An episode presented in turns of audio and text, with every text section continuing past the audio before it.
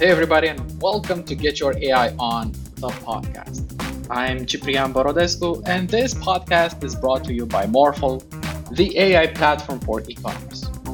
I'm the host of the show, and every episode I invite founders, entrepreneurs, business leaders, and even AI researchers to share with us their experience in dealing with business problems that can be solved through intelligent use of data. This is episode number two Let's get your AI on.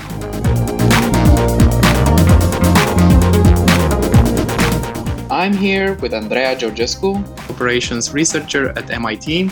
I'm super excited and it's an honor to have you on this podcast. Thank you so much for being here. Thank you. It's a, it's a pleasure to uh, to be part of this podcast, especially in the early days. I'm I'm very excited to to have a chat with you. We met a few months ago through a common acquaintance, and I was super impressed with the work you're doing at MIT. Could you share a bit about yourself and the field of research you're in? Yeah, absolutely. Um, so I'm um, I'm originally from Romania, but I'm, I moved to the states uh, uh, for college, um, and I'm I'm a mathematician at, at heart and, and by training. Um, so I, I uh, my college degree is in, in theoretical math, but I was always uh, very interested in, in actually doing applied math and particularly um, u- using math to, to make better decisions, especially in this data-driven world. So um, in, in a nutshell, that's uh, what operation re- operations research is uh, for me. It's a bit of an unknown field for some people. Um, so the idea is pretty simple. Whenever you have a decision, usually a, a management decision, and there is data, you can use um, math uh, to, to create algorithms to, to basically make better decisions. So I'm right now I'm a I'm a PhD student at uh, at MIT in, in the Operations Research uh, Center, um, and and what I do in my research, um, I I basically focused on on um, revenue management when when customer choice is important. So you can think uh, whenever a customer goes to a store, either online or um, brick and mortar, they, they have to choose from a selection. And, and there is a lot of um, research about how people actually choose from, from different um, items available, and that actually impacts revenue a lot.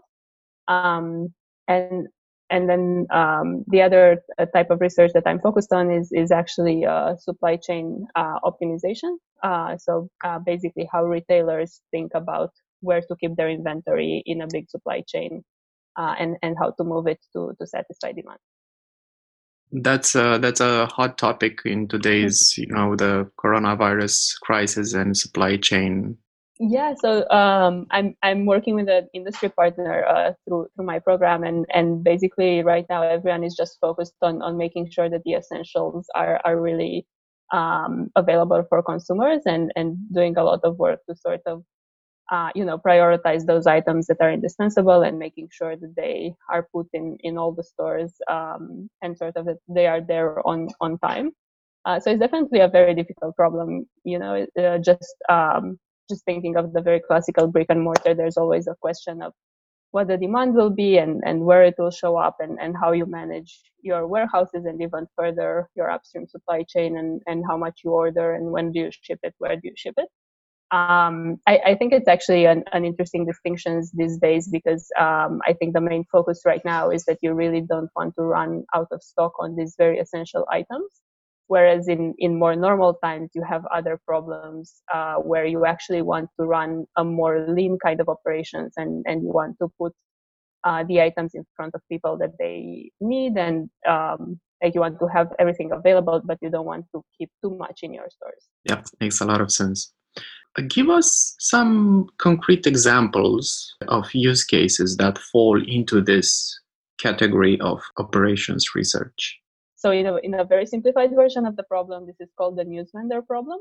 Uh, the idea is that um, you know a, a, news vendor needs to order a number of papers from um, from the uh, printing uh, and and the question is how much do you want to order? You know uh, if you don't order enough then you will not meet demand and and obviously you will lose revenue. But if you order too much you, you won't have uh, anything to do with uh, you you will never sell uh, the papers that you order. Um, it, it's called a news vendor problem because uh, specifically for news, you know, you can't sell the papers in the later days because um, if you think of a daily newspaper, no one will, will buy it uh, in the following days.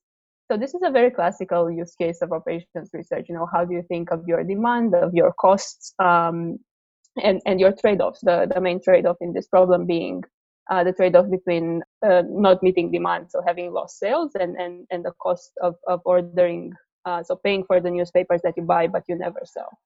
So I did my homework, well, hmm. sort of, but I did browse the news vendor problem.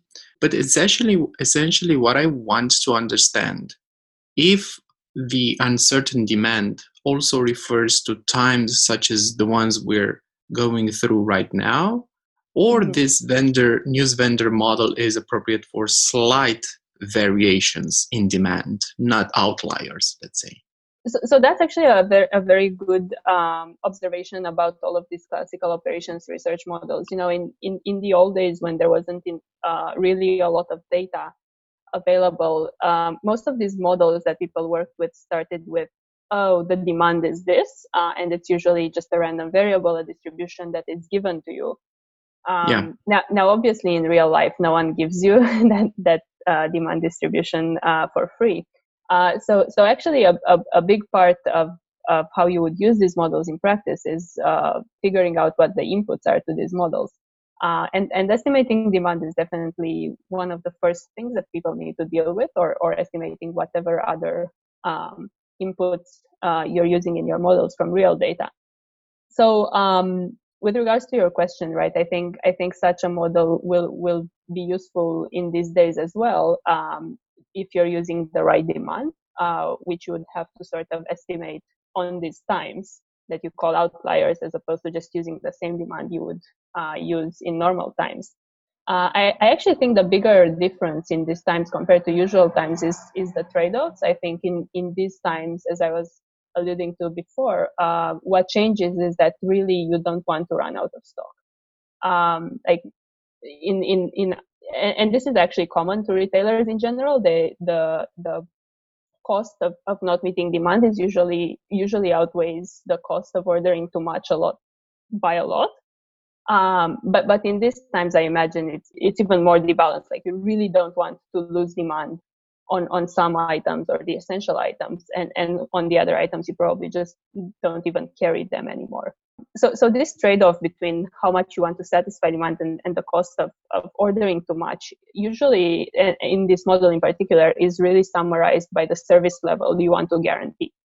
Uh, so if you want to meet 95% of the demand then you know you you order a given amount. If you want to satisfy 99% of the demand you order more uh, and, and, and this service level is in practice really set by managers based on intuition about, about the, the business. But in a more uh, rigorous formulation is really given by, by the cost of not meeting uh, demand and, and ordering too much. Let's, uh, let's shift gears a little bit and um, I want to understand what is kind of like this life cycle of such a project. Where do you mm-hmm. start? What are the usual steps and the timelines for these projects until they get to production? This is actually one of the differences, if I can can take a bit of a detour uh, between operations research and something like machine learning. Uh, you know, in, in machine learning, really the task is already given. Um, you you have data and you want to predict something, and the idea is to find uh, the best mathematical model to do that one task.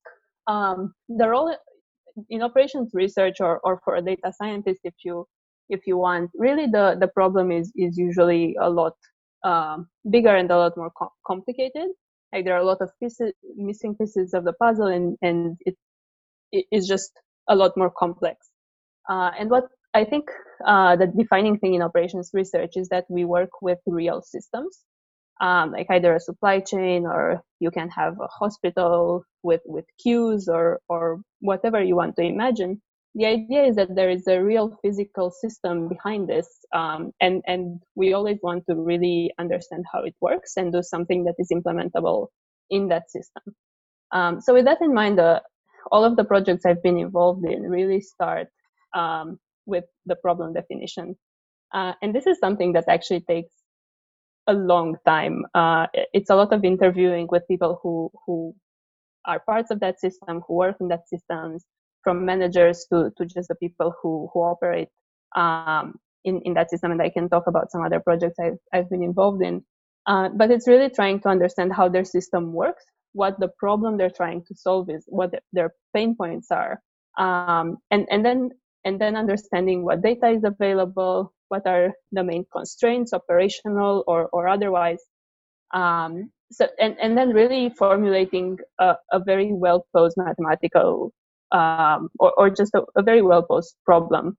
Uh, and, and usually how we formulate these problems is um, in the framework of optimization. Uh, I don't know if you're familiar with that. So basically, um, what you want to do is to uh, optimize an objective and you and you are uh, you have some levers that you can pull uh, and then you have some constraints that you need to meet. So this is how we usually formulate um, the problems that we we attack. Um, and then after that it's really um, there's a lot of time spent on on finding sourcing the data finding it cleaning it understanding it really and understanding how to model it. This is sort of what i was saying before like how how, what do you assume about your demand, for example, and all the inputs in your model. Um, then creating the models themselves, which are usually optimization problems, solving them. And then the more interesting part, I think, um, you know, a lot of these very mathematical models, they give you solutions that are often really not easy to implement. Uh, you can think, for example, if you ask me how many newspapers you want to order, I can tell you, oh, you need to order 3.75 to 6. uh, you know that's that's obviously easy you just round to four. Um, but actually finding heuristics that are very sim- simple to implement but are very close to the optimal solutions that we find is, is actually a, a big part of this project as well. And i'm guessing that there are multiple roles involved in such a project both business probably from the company's side and technical from the research side? Yeah so um, actually this is one of the great parts of about the program. I mean uh, the, the phd students we, we kind of end up doing a bit of all the roles and, and end up in, in these projects where we have an industry partner.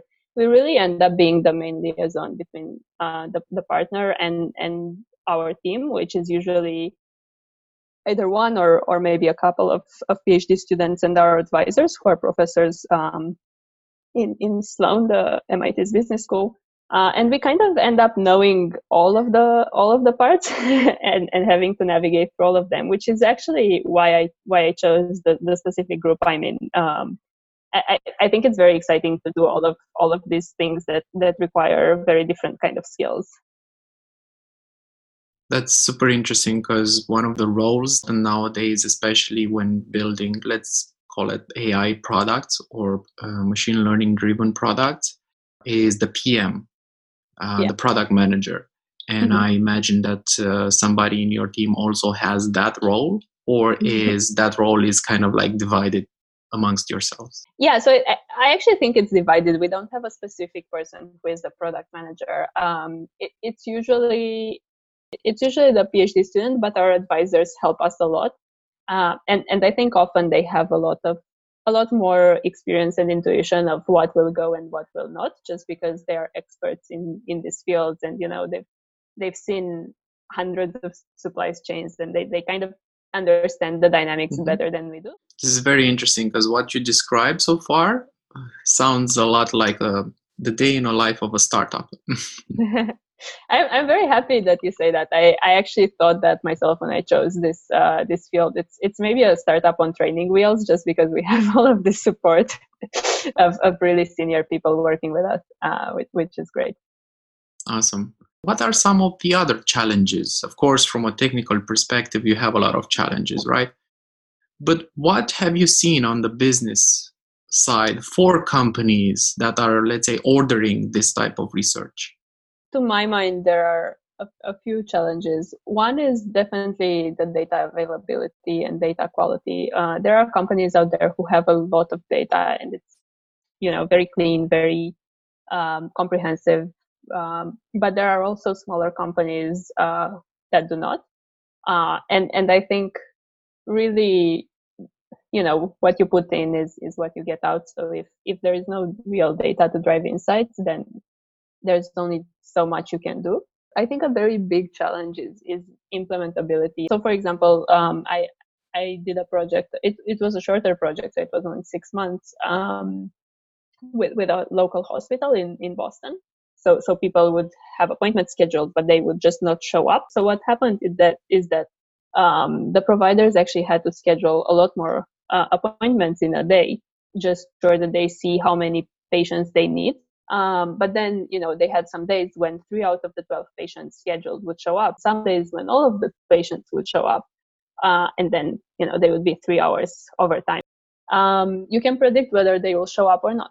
So you know in a given day you can schedule let's say eight people that you are sure will will uh, will show up and and four people that won't show up and one of them will a very simple problem mathematically um, what it turns out though is that the hospital itself didn't have the ability to implement such a solution just because they couldn't really um, implement this kind of um, uh, differential treatment to patients uh, just because you know are made through a call center that's super busy and it, it just never worked. They never they could never include this step in the appointment system uh, to to check you know what kind of patient they're dealing with and all of that.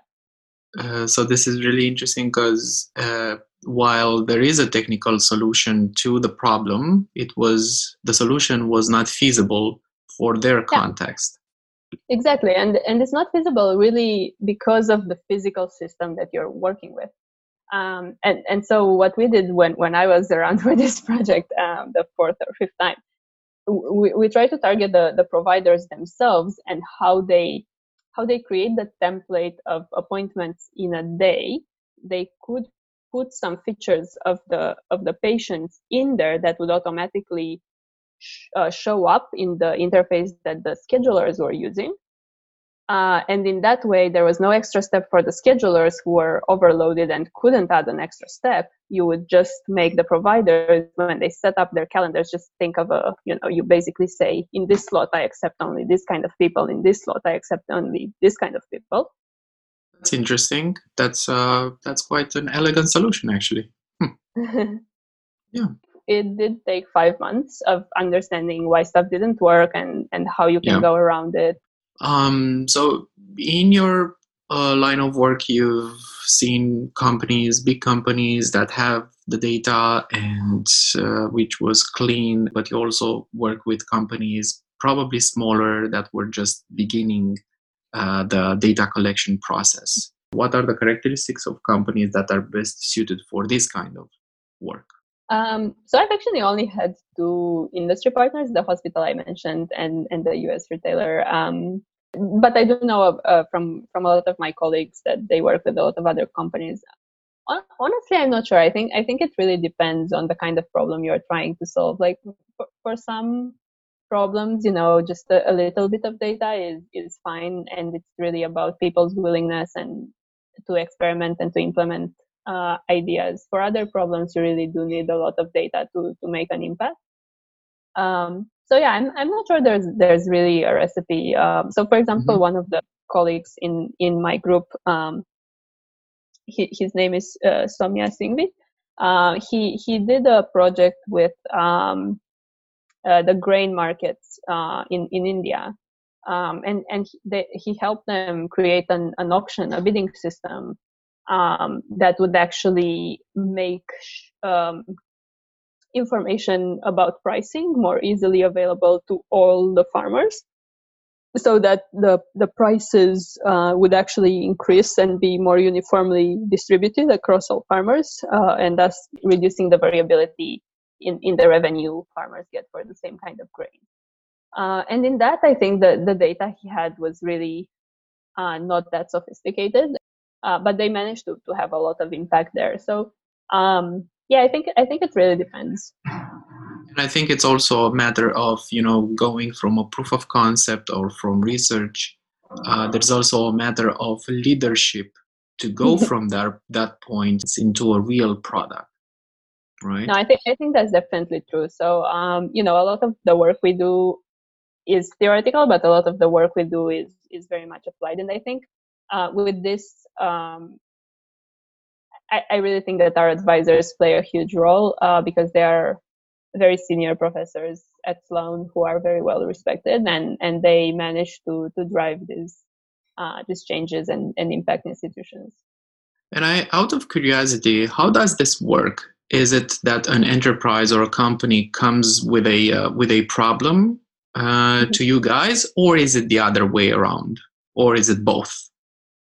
Um, I, I, think what happens, sort of half half, uh, is that companies come to us um, and then um, they either have a very specific problem in mind or they have a specific area that they feel is not functioning as well as it could and they actually in, in, and in that case that problem scoping part of the project is is really a lot more involved on our part. And the reason i'm asking is for for a company if this research is something that they can do in-house or externalize it to researchers such as yourself or other companies doing this this kind of work I think there are plenty of uh, consulting sort of data oriented companies. I, I know, for example, McKinsey has a uh, like a special group um, that is more data oriented, and, and I'm sure there's tons of others. And definitely, companies also have a lot of in-house data science. I think though one of the benefits of, of working with us, you know, we're kind of a fresh perspective, uh, just because, which would be true with consultants as well, uh, just because we're not part of the company um, and and then as as I said, like you have these very senior professors working. Uh, you have students like myself who are pretty hungry and motivated. yeah, yeah, yeah, yeah. Uh, now you're no stranger to the startup world, and I wanted to ask you, uh, what are some of the areas you're mostly interested in, uh, or maybe you're following these days? well, one of the areas that I'm super passionate about, but um, I'm following really as a hobby because I haven't seen any progress done in, in that direction is, is really um, media and, and news publications. Um, you know, I feel there's just too much information there uh, for people to, to process. Uh, and, and I think that maybe the, the mechanisms uh, used um, that make con- some content available and bring some content in front to, to viewers' attention are maybe not necessarily in line with what I would want. Uh, but I actually haven't seen much, much, progress in that direction, and and I can't say I'm working on it either. Um, although I I do know of a of a friend at MIT who is starting to to work in this direction um, of how to basically change how, how platforms like Facebook or other social media platforms, uh, how they put content uh, in, in front of viewers and, and sort of um, think of more uh, fairness or, or welfare measures uh, that, that could sort of uh, drive how we think about um, all of this influence that these platforms have on, on knowledge distribution. Uh, but I think it's it is just starting to to ramp up as as um yeah it's early days. Yeah yeah. It's early days yeah. Uh, other than that i think any kind of um you know personalization and and and predictive and optimization based on that uh, predictiveness um, is something that interests me. I, I don't I don't actually have a, a, preferred industry. I, I would say. Okay, you and I talked a bit about your plans for the I believe the second half of this year which I found very interesting. I don't know if you are in a position to share that publicly, but if you are, what can you share about the next adventure, let's say? so, you know, given the current crisis, um, I don't think any of us know uh, where we will be in uh, in half a year. But um, yeah, currently I'm I'm uh, I'm planning to to do an internship with with Airbnb um, as as a data scientist for, for the summer, which I'm super excited about um, and, and hope it will still happen. yeah, Airbnb, it's an awesome company, and I know they are doing a lot of stuff around data science and, of course, machine learning and stuff. Yeah, so that is something that uh, always interests me. Uh, it, it so so uh, in in general, two sided markets uh, and not not related to Airbnb, but um, auctions in general, and and you know how how this sort of um, complicated dynamics um, uh, play out is, is, something that interests me a lot. Well, I honestly I learned so much from you. Um, thank you for taking the time to do this episode. I don't know if you noticed, but uh, we started uh, a few weeks ago an open source initiative to to help online retailers uh, to optimize their budget using AI and ML during these strange times, and let it be known up there publicly that I was inspired by our very first conversation. Almost was it a month ago? Uh, yeah, to kickstart um, this initiative locally at a small mm. scale. So once again, just wanted from to tell you from the bottom of my heart, thank you for sharing your wisdom with me and with us. Thank you. It was it was a pleasure, and I, I can't wait to see what what else you you um, talk about. All right, this was Get Your AI On podcast. Thank you all for listening, and be sure to subscribe. We're gonna post a new episode every other week, so stay tuned for the next conversation. See you next time.